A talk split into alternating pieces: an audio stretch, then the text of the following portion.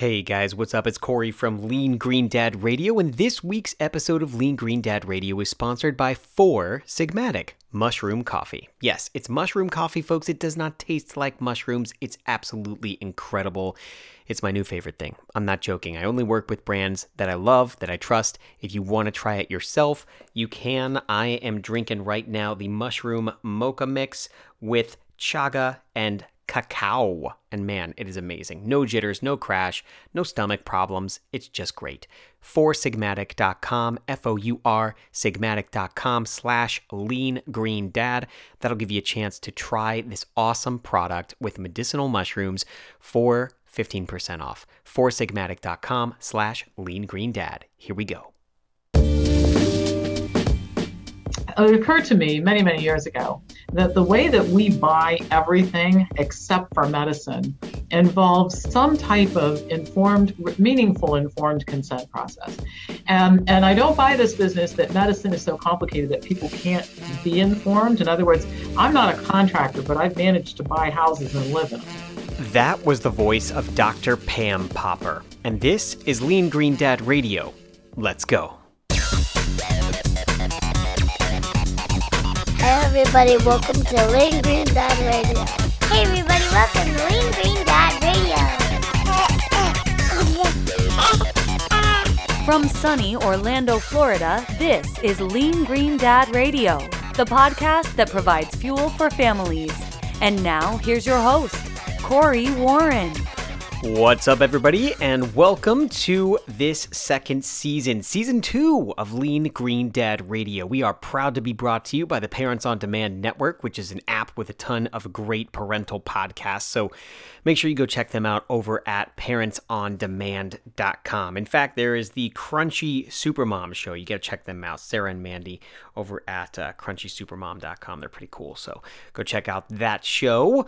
And um, gosh, what are we talking about today, guys? You know, we already mentioned our wonderful sponsor, Four Sigmatic, so I think it's time for you to meet me. Uh, who am I? Well, my name is Corey, and if it's your first time joining us, then welcome. If you've tuned in before, you rock. I love you. Thank you so much. Uh, as you know, that uh, by tuning in and spending some time with me, uh, we're gonna have a lot of fun together. In fact, uh, if you're able to, I would love it it would mean the world to me if you would go on and you would consider leaving a review in iTunes. That is the lifeblood of this podcast. It what it's what keeps us, you know, relevant. It's what keeps us going. It keeps me mega happy. So that would mean a lot to me. Um, so yeah, like I said, my name is Corey. I'm a husband, a uh, vegan dad, and I'm a podcast host, obviously, uh, who creates plant-based meal plans. And uh, these quick and easy vegan meal plans, they, they help make a plant-based diet for kids simple. Each week I get to talk to some of the most inspiring folks that I can find to help keep me motivated to stay fit, eat healthy, and really get the most out of my life as a busy parent. See, for me, finding time to work out and make healthy, quick meals for me and my family, all while spending quality time together, can be really hard when we overschedule ourselves. So, by me getting a chance to talk to some of these folks, I hope that you will take away some gold nuggets of inspiration, some quick tips that you can use in your life to keep you and your family going strong. All right, let's get into today's guest. Who do we have? Well, uh, as you know, we always have folks that are just geniuses in their area of expertise. And this is Dr. Pam Popper. Uh, how did I find Pam? Well, she came to me from my friend Rip Esselstyn. You all know Rip from the Engine 2 Diet, Forks Over Knives, all these wonderful movies. And um, Pam, you know, she spoke to me because I found out some information that she had published on ulcerative colitis. And you all know my wife suffers from ulcerative colitis. So I thought this was an excellent opportunity for us to talk. So uh, I reached out and here we are. We've got her. It's going to be great. I'm super excited about it and I'm happy to bring it to you. She runs uh, Wellness Forum Health. You can check them out over at wellnessforumhealth.com. So without any further ado, here is Dr. Pam Popper.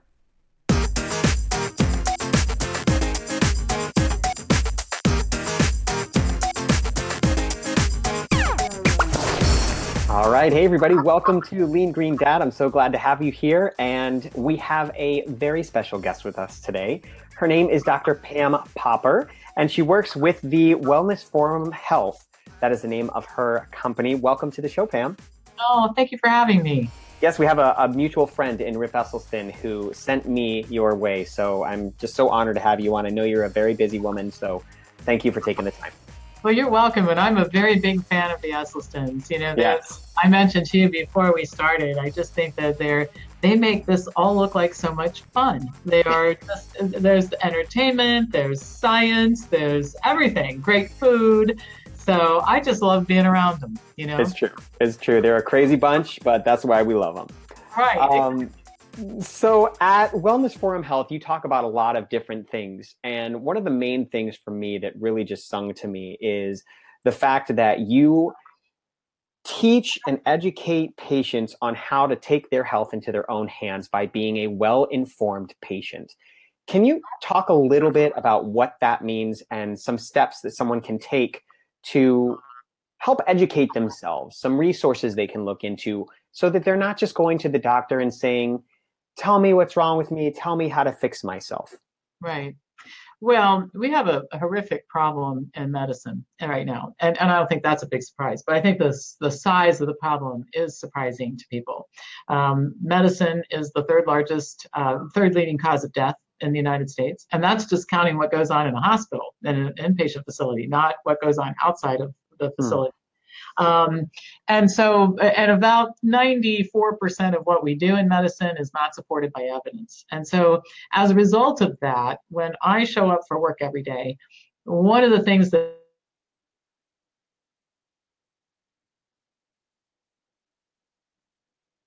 I know now I never would have. And then you can fill in the blank. It might be, I never would have taken the supplement, or I never would have done a paleo diet, or I never would have had this screening test, or I never would have had this procedure done or taken this drug. And so uh, it occurred to me many, many years ago that the way that we buy everything except for medicine involves some type of informed, meaningful informed consent process. And, and I don't buy this business that medicine is so complicated that people can't be informed. In other words, I'm not a contractor, but I've managed to buy houses and live in them. Okay. And I'm not an auto mechanic, but I bought cars and, and been able to make a decision about it. So, so should, people should buy medicine and healthcare the same way, where they have some idea of the risks and benefits and, you know, other options and that sort of thing before they proceed so that we get out of this if I knew then what I know now. So what we do is we teach people um, not only the things that they need to do to achieve optimum health, such as you know eat a great diet and exercise and all that sort of thing. There's a lot to that too. But we also teach them how to not get hurt by bad ideas that aren't supported by science. And we teach people how to look at the medical literature and uh, the messages that they're getting, whether it's coming through on Facebook or whether it's published in the New England Journal of Medicine, and figure out is this a good idea or a bad idea for me? And the thing that's kind of amazing, and I never get tired, I never get tired of two things here. One is people getting well. The other thing is when people report the stories of going back to see their physicians, some of whom have very important positions in major medical centers and saying, I've been looking at what you're advising me to do, and I don't think it's a good idea. And I will be happy to explain to you why. And in many cases, they tell me that they are informing their doctors not only of their choices, but information that their doctors are not aware of. And so you get out of that cycle of just doing what people say. And I, I tell people all the time to come here, doing what I say instead of what somebody else says, that doesn't really change the dynamic much. You've got to do what you say after you look at the information and know how to interpret it. And uh, so that's what it's all about. Now, there's a lot more to talk about in terms of the depth of that, but that's the general idea. I think that there, there, there's some power in taking ownership for what's going on in your own body, right? Um, you know, my wife has ulcerative colitis, and we'll talk about that in a minute. Uh, that's kind of what drew me to you uh, is your your understanding and extensive research done on the subject. But can we talk about when when disease does show its ugly head? Um, how much of that is genetic, and how much of that is due to lifestyle? And I know that's a very very broad question, so there's not a maybe a specific answer, but uh, what I'm getting at here is there's got to be something that ties into lifestyle. And I, I, feel like even though we hear that some diseases might be a, a, portion of them might be genetic, that it's a very small amount compared to the lifestyle. Would that be accurate? Yeah, I mean, and, and even in situations where people have a, a, genetic predisposition, whether or not they're going to develop disease depends upon their behavior. And, and the way that it works is this you can have a very strong genetic predisposition to develop an autoimmune disease or cardiovascular disease, for example, and your good habits will override the genetic predisposition. You can also have a great genetic profile long life and health runs in your family. And if you misbehave enough, you will override those good genes and induce wow. disease anyway.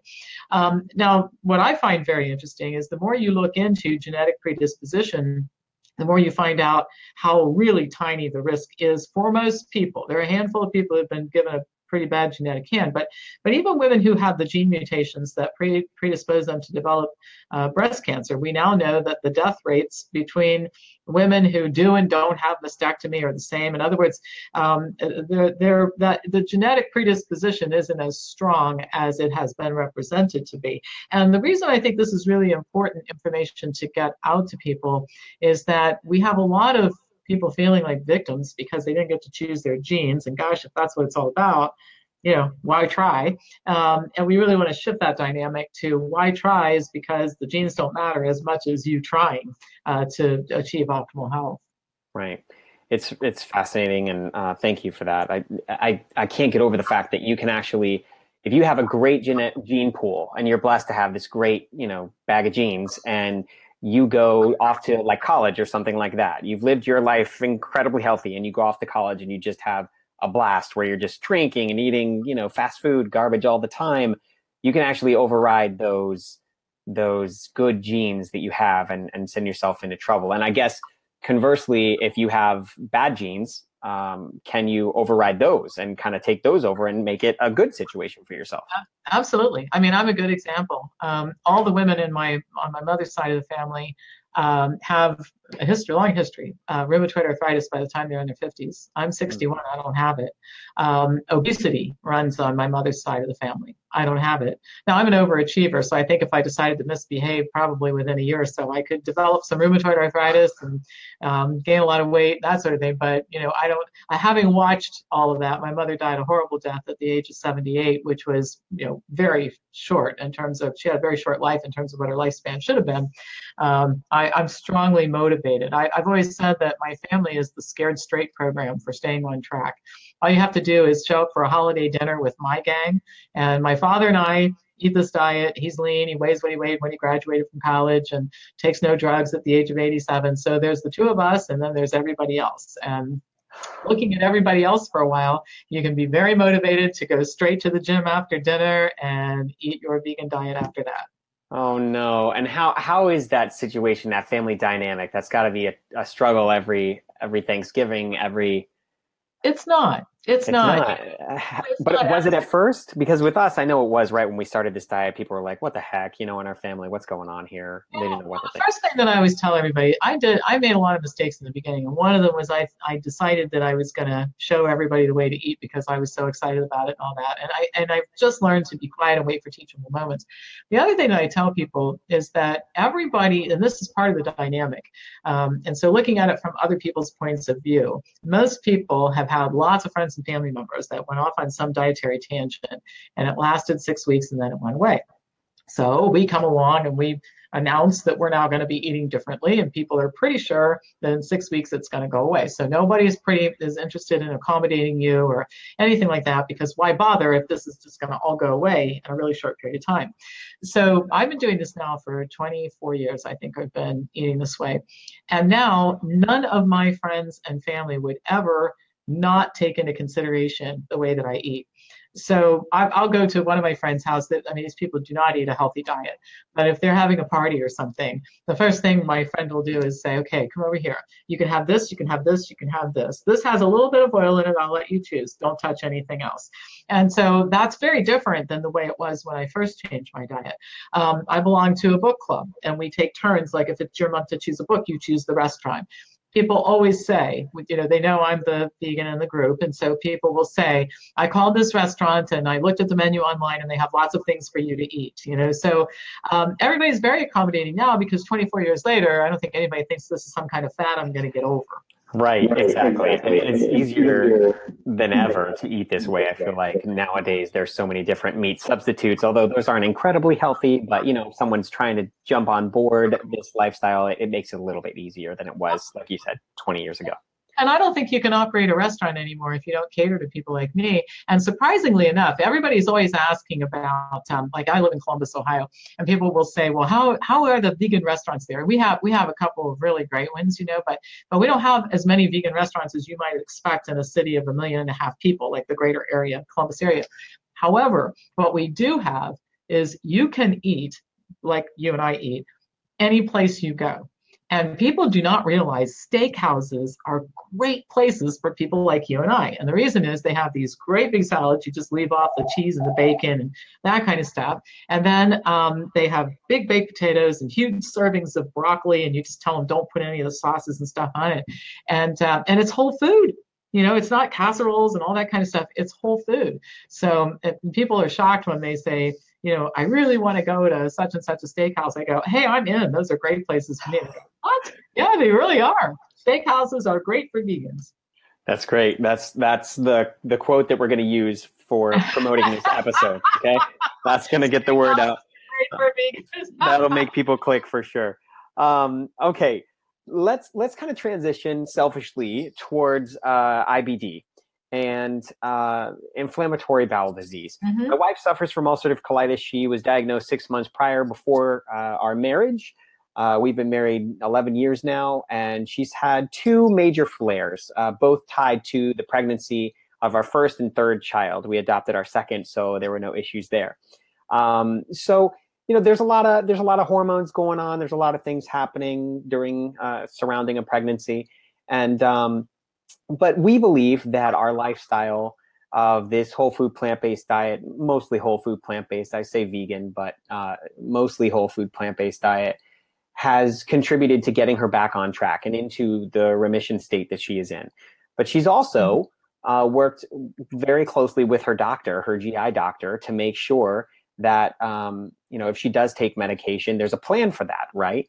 Um, when things spin so far out of control, have to get them back on track and then slowly work your way back into your normal, your new normal. Um, can we start by talking about what inflammatory bowel disease is and also how that kind of ties into leaky gut syndrome? Because I think there's a lot of confusion around that. Okay, well let's um uh, let's talk about inflammatory bowel disease. It's an autoimmune disease, all right, and and we should have some general conversation about the causation of autoimmune disease because it's far more complicated than say type 2 diabetes. Type 2 diabetes is pretty simple. You eat terrible food, you gain weight, you become diabetic, you stop eating the bad food, you lose weight, the diabetes goes away, provided you're not a binge eater and you're not taking drugs that promote weight gain and that sort of thing. Okay, so it's pretty simple. Uh, not easy to do. I don't want to confuse those things, but but it's a simple concept and we don't really have to spend a lot of time on it. Autoimmune disease is quite different by its very nature. Um, it it is somewhat reliant on diet, but not entirely. And people can eat a, a very excellent diet, like you and I do and without some additional dietary restriction and without some additional treatment, and by doing some other things that are not such a good idea, they can end up in equally bad shape. All right. So the first thing is let's let's look at the genetic um, predisposition. It's a very small thing. About the the biggest, uh, the highest concordance of disease in siblings, for example, would be psoriasis at 17%. For IBD, it's a little over 1%. So we know it's not genetics so much um, you you said something very important when that was that your wife's condition changed when she was pregnant, and so 78% of all autoimmune diseases are diagnosed in in uh, women, and estrogen plays a very very strong role. Low androgen levels, high estrogen levels play a very very high role. So women who are overweight uh, because that affects your estrogen levels. Women who eat dairy products because that affects your estrogen levels. Um, women who have irregular menstrual periods take birth control pills. Women who are menopausal and take hormone replacement therapy. These are all things that that increase your risk of of um, having any autoimmune disease, including um, IBD. Uh, vaccinations play a major role. Any serial infections, serial bacterial infections, serial viral infections make a make a difference. Um, so uh, then, hence the uh, connection with vaccinations, because vaccination perturbs the immune system in the same way that serial bacterial infections and viral infections perturb the immune system. So, um, a patient who has autoimmune disease and, and does all the right things and becomes asymptomatic can send the whole thing downhill with uh, one flu shot for example. So um, autoimmune patients are real bad candidates for vaccinations, and that, that should be taken into consideration. Um, allergies and asthma are precursor uh, conditions, and the reason is because this is the first sign that your immune system is starting to misbehave. You see, the definition of an autoimmune disease is that your body's immune system no longer can tell the difference between you and not you and also starts to become more interested in your tissue than invading bacteria and viruses and that sort of thing. So when your body is more interested in uh, mold and pollen than it is in waiting for a real invader, this is a sign that something's wrong. So we take allergies kind of seriously in this office because we look at them as a sign that things are not good with the immune system and need to be fixed. So those are some precursor conditions. Then you pile on diet.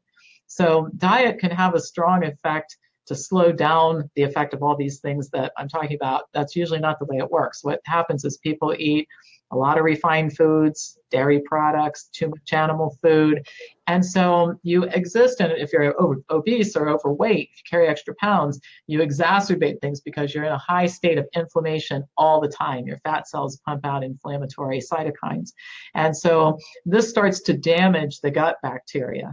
And of course, if you've taken a few rounds of antibiotics for infections and that sort of thing, you can wipe out all of your gut bacteria with one broad spectrum antibiotic.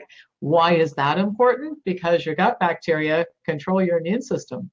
They control the absorption of nutrients from food. Uh, they keep things out of the bloodstream that shouldn't be getting into the bloodstream. So that's the leaky gut condition that you mentioned earlier. All right. Right. right. So um, anyway, this whole soupy mess. In other words, I very seldom see somebody who has an autoimmune disease. We'll get to IBD specifically in a second here, um, who hasn't had several of those factors. They'll say, "Yeah, come to think of it, my menstrual periods were always irregular. I was placed on birth control pills when I was in high school, and yeah, I am carrying 25 extra pounds, and I have had allergies for a long time. You know, so you usually see, and I'm fully vaccinated and I get a flu shot every year. So you usually see a combination of these things, and you have to address them all because if you eat perfectly and you don't deal with the rest of it, um, you will have flares from time to time and eventually it will become a continually progressing disease. Now, what IBD is, inflammatory bowel disease, the two main categories are ulcerative colitis and Crohn's. Um, ulcerative colitis is limited to the lower GI tract. Crohn's, the, the inflammation can be any place in the GI tract. It doesn't really matter to a certain extent because the causes and the solutions are the same regardless of which one you have. Um, in a perverse I, I, can't even believe it's on the website, but the Crohn's and Colitis Foundation um, has a little piece on their website saying that the colitis patients are, um, they can be cured by removing the colon, whereas the Crohn's patients, you can't remove the whole GI tract. So they're suggesting that they might be at just a little bit of a disadvantage. Well, I don't know. I think wearing a colostomy bag kind of puts you at a disadvantage. I don't know that we look at that as a win. But, um, but anyway, the, the gut becomes inflamed. Um, and uh, under normal circumstances, your immune system knows that not only should it leave your own body tissues alone, but the bacteria in the gut, provided it's still there, you didn't wipe it out with an antibiotic, uh, the immune system knows that that bacteria should be left alone too. And a lot of times it starts attacking those bacteria. And before you know it, your gut is shot, your microbiome is shot. Um, things are getting into your bloodstream that shouldn't, like partially digested food proteins. And then this is this triggers the immune system even more. And um, you wake up one day and your immune system has become incredibly interested in the tissues of your colon or your pancreas or your thyroid or your joints. I mean, it just depends on what flavor of autoimmune you get, varies from person to person, but it's really all the same thing. So that's how you get this. Hey guys, what's up? It's Corey back in the studio. I just wanted to take a quick second from my interview with Pam Popper and talk to you about Four Sigmatic. Okay, I mentioned them at the top of the show, but guys, this is something that I incorporate into my life every day now. They call it's called mushroom coffee. Okay, Four Sigmatic is one of the leading companies that came out with this mushroom coffee. Right now, I'm drinking the mushroom mocha mix. It is amazing. It's got chaga and cacao in it. Now, chaga is something that mellows you out, right? Which is weird for a coffee because you've got coffee and you think about jitters and energy and caffeine, right? Well, there's half there's half the caffeine in these medicinal mushrooms and this mushroom coffee than there is in a normal cup of coffee. And it comes with all these different benefits, right? There's adaptogens. These are kind of like little tiny robots that go into your body and try to decide what you need and they give it to you as far as do you need to lower your cortisol levels? Do you need maybe a little bit more natural energy? The type of energy that's going to sustain, not spike immediately and then trail off. So all this to say, look, I love their product. You guys know I only work with brands that I actually use, I love, and I've got a couple boxes of the Four Sigmatic mushroom coffee right here. So if you want to check it out, head on over foursigmatic.com slash leangreendad. That's F-O-U-R sigmatic.com, S-I-G-M-A-T-I-C dot com slash leangreendad. It'll give you 15% off of your order. It's a great deal. It's a very affordable product, especially for what you're getting. These medicinal mushrooms are just absolutely incredible. They make me feel great, and you can drink. I have two. I have two a day. You know, I have one in the morning uh, after I do like my lemon water mixture.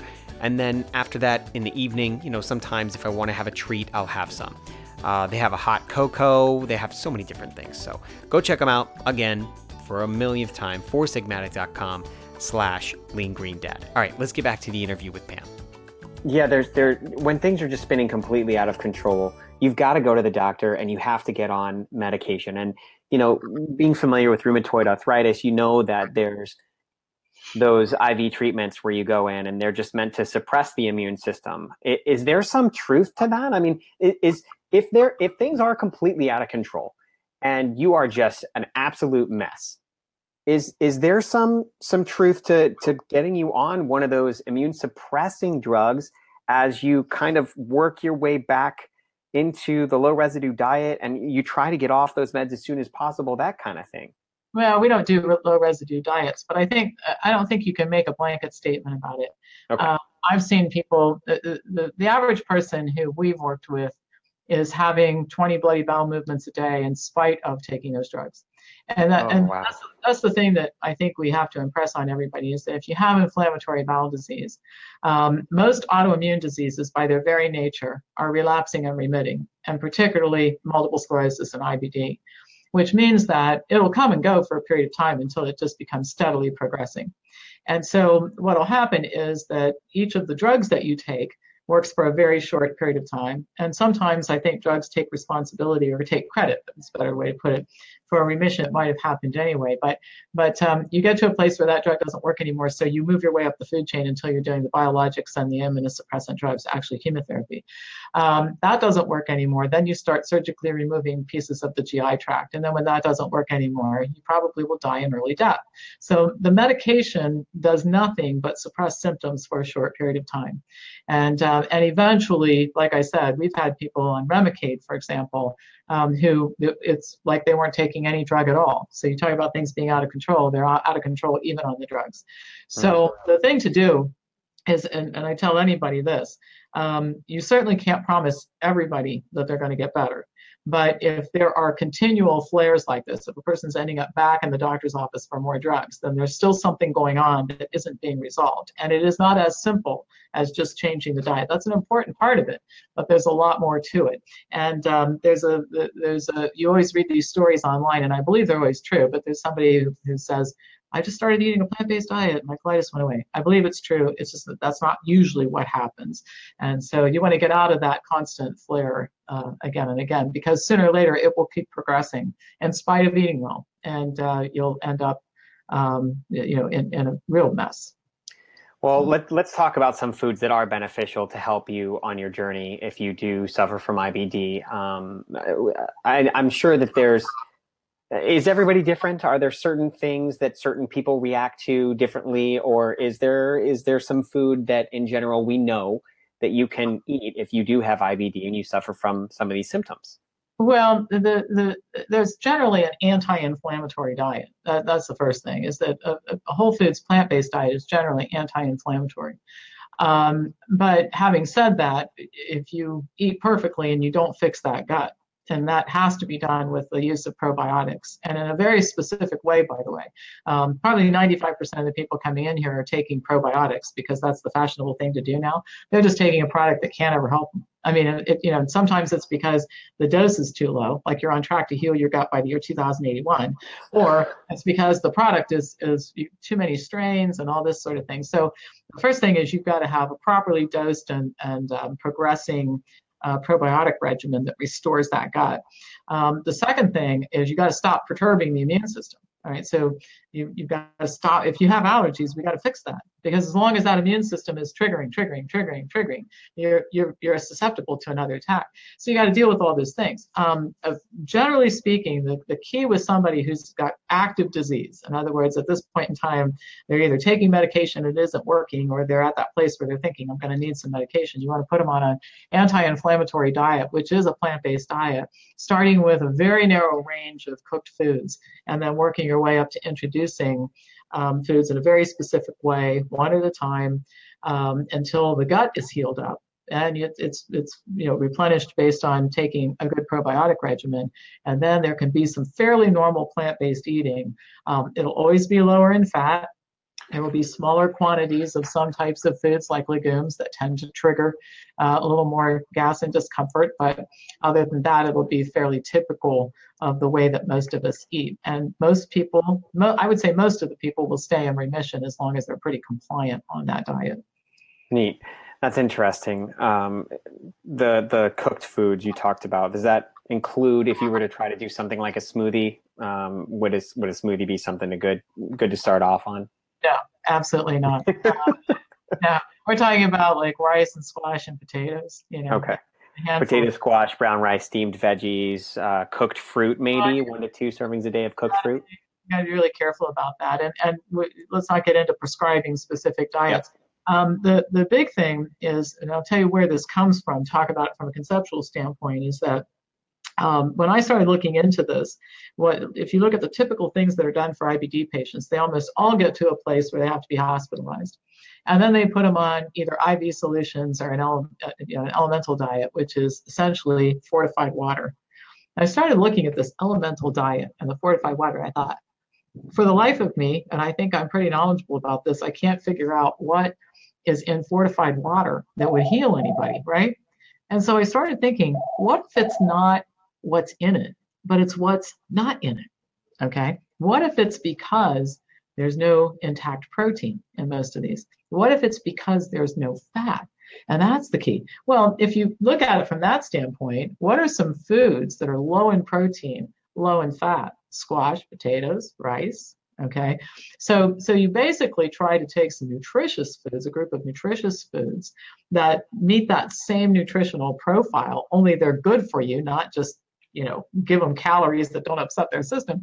And, and then you have a chance to start healing up this inflammation. So really simple diet excludes most things um, very specific on which um, foods you can eat in these various categories and then you can start to see some healing happen.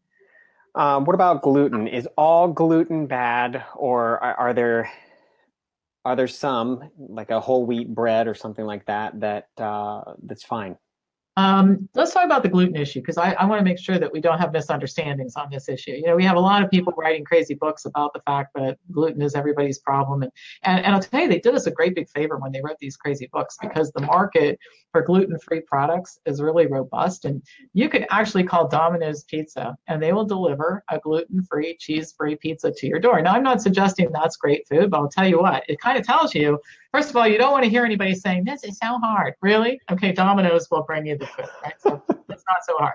Um, but having said that, this this is how I view gluten, and then I'm going to answer your question real specifically. So you have celiac patients who absolutely positively cannot have even a tiny drop of gluten because it will flatten out the villi and keep them from absorbing nutrients from their food. And that's why celiac patients, you'll see them in the grocery store reading the soy sauce bottle to make sure there's no gluten in it. And, and that's what they have to do. You even even cross-contamination in the toaster oven at home, you know, is, is a problem.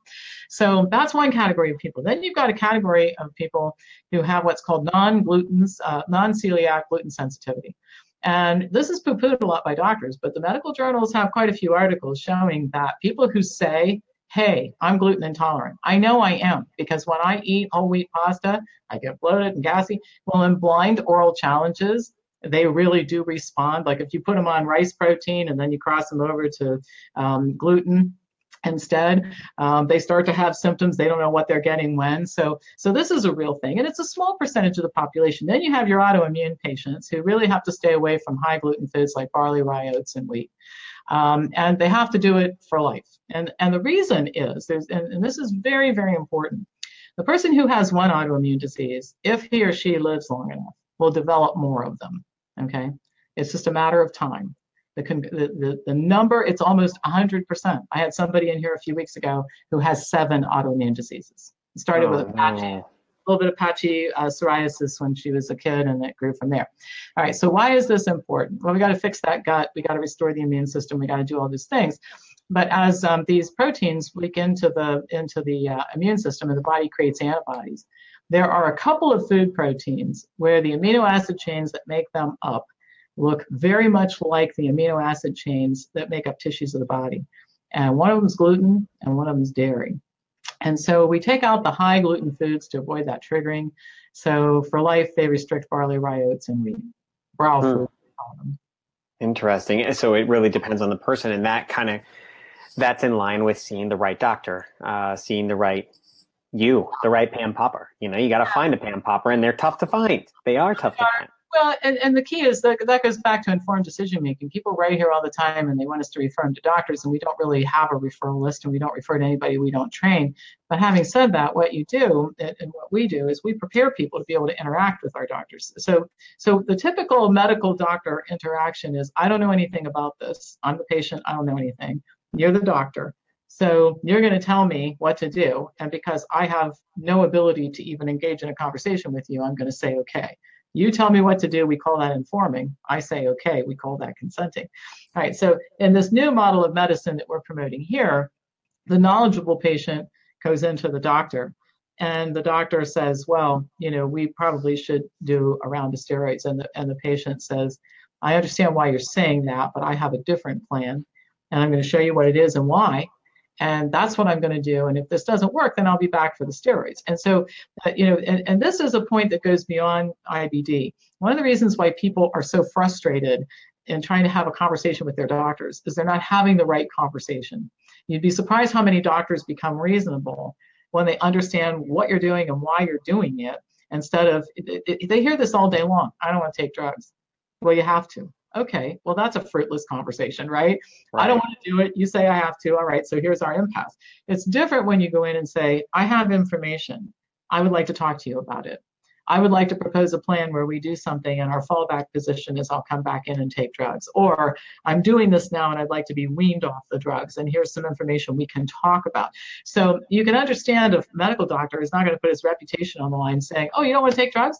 Huh, okay, stop right? I mean the community standard of practice there's no there's no discussion about evidence and that sort of thing. So it's real important you talk about finding the right doctor what you're looking for is the doctor who's willing to engage in a collaborative discussion with you based on evidence.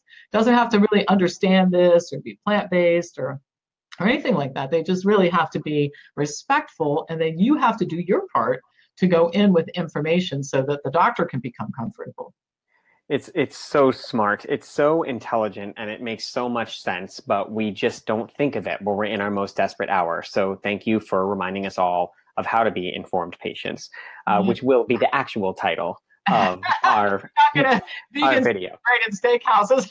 no, we're not going to do some kind of silly clickbait thing here. No. Um, okay, one one more subject, and then I'm going to let you go. Um, prebiotics and probiotics yeah. the difference between the two how do they work together and how much of them do we need on a daily basis? Like if we're eating a whole food plant-based diet do we really need to supplement with prebiotics and probiotics? And by the way that's a that's that's an informed question yeah, already knowing your answer okay? Well, yeah so the first thing is that that um, understanding that that this bacteria in your gut it's not part of your body Okay.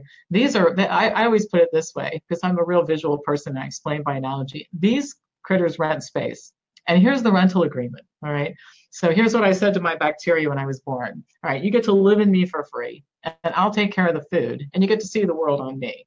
In return for doing that, what I want you to do is control my immune system, help me absorb the nutrients from food, and keep things out of my bloodstream that shouldn't get in. And by the way, these guys also help to manufacture your happy chemicals like serotonin and melatonin. So they do all kinds of things. All right. So here's what's happened with a lot of us we have broken the contract big time. All right. Because the pathogenic bacteria, and we all have a little bit of that in our gut.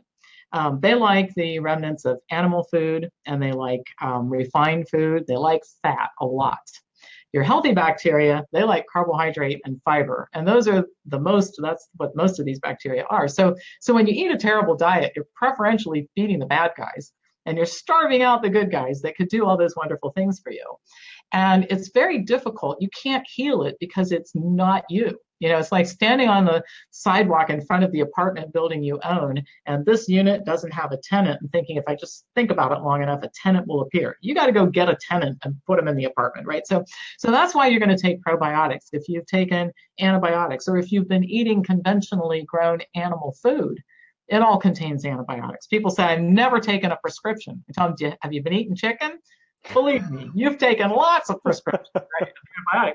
So you get to a certain point through a variety of things, including your diet, where you have to replenish. And probiotics are the are you're literally taking bacteria in orally and it goes down and it starts making, if you're taking the right ones, making colonies in your GI tract. Prebiotics are like fertilizer, right? So one of the things you want to do is you don't want to fertilize until you plant. So that's one of the mistakes that people will make with a probiotic. So if my lawn is mostly dandelions, we don't want to apply any fertilizer now. We want to kill off the dandelions, build some more grass, and then fertilize. So prebiotics can be really helpful once you get those colonies going to sort of fertilize them and make them grow faster.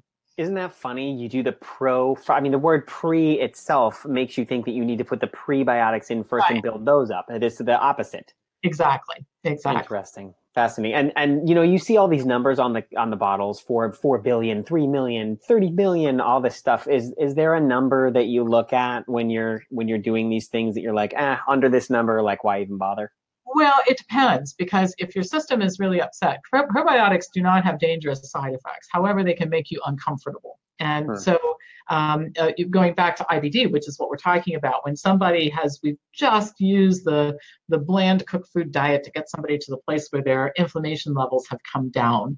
And, um, and now we're going to start re, re, restoring that gut because that's where that that's the immune system. We have to do that. Um, well, you don't want to use a real high potency product because if the person they don't need any more gas and bloating, believe me. So so you'd use a pretty low potency product, and for some people they're so fragile that you even use a child product. Um, eventually, though, you want to up the doses to a place where you're taking some pretty hefty amounts. And there's something called medical food where you're taking like 450 or 500 billion of these critters, and you can't even fit it in a capsule. It's a powdered mix that you have to have to mix with water or food or something. Mm, so, yeah, I've seen those uh, VSLs yeah. of the world. I think it's VSL or something like yeah, that. That's but, one of the brands. Yeah, they're a good product. Very good so, product. Can't take too many probiotics, folks. Just uh, well, and most of us have done some damage. You know, that it's difficult to be like I'm 61. I don't know many people in my age range who haven't been eating a lot of animal food, a lot of fat, too much alcohol, um, a lot of junk food. Um, so, you know, most of us have damaged our, and, and a few rounds of antibiotics and birth control pills and steroids and NSAIDs. NSAIDs are bad for your gut. That kills off bacteria. What are those? NSAIDs, non-steroidal anti-inflammatory drugs, which I don't think you should even be able to get out over the counter. I think they should mm. be only. So, um, so most of us have done some damage, and and um, so that's the, you know, B12 is a supplement that I think vegans should take in small doses, and I think most of us have done enough damage to our poor little guts that we probably could use some probiotics. Interesting. Well, um, listen, it's been an absolutely amazing conversation. You are a wealth of knowledge. You're an excellent speaker, and you communicate things in a way that makes so much sense to even someone with a very, very low level of knowledge on the medical industry. So that's why people love you. That's why I'm so honored to have you. And thank you for taking the time to be with us today. Thank you. This was fun. We'll do it again. All right, hey everybody, what's up? It's Corey back in the studio. Thank you so much for making it through another episode of Lean Green Dad Radio. But hey, don't let your experience end here. Visit us online at leangreendad.com. There you can maybe try one of our free plant based meal plans free for 30 days through Prepare. You can find all that information on the homepage. We've also got a Facebook, Twitter, Pinterest, Instagram. We've got it all going on for you. So come follow us, come check us out, and celebrate this plant based lifestyle that you are going to try to dive into. Uh, either way, I hope that you have a wonderful week and you keep going that extra mile for your family. Until next week, my friends, have a great week.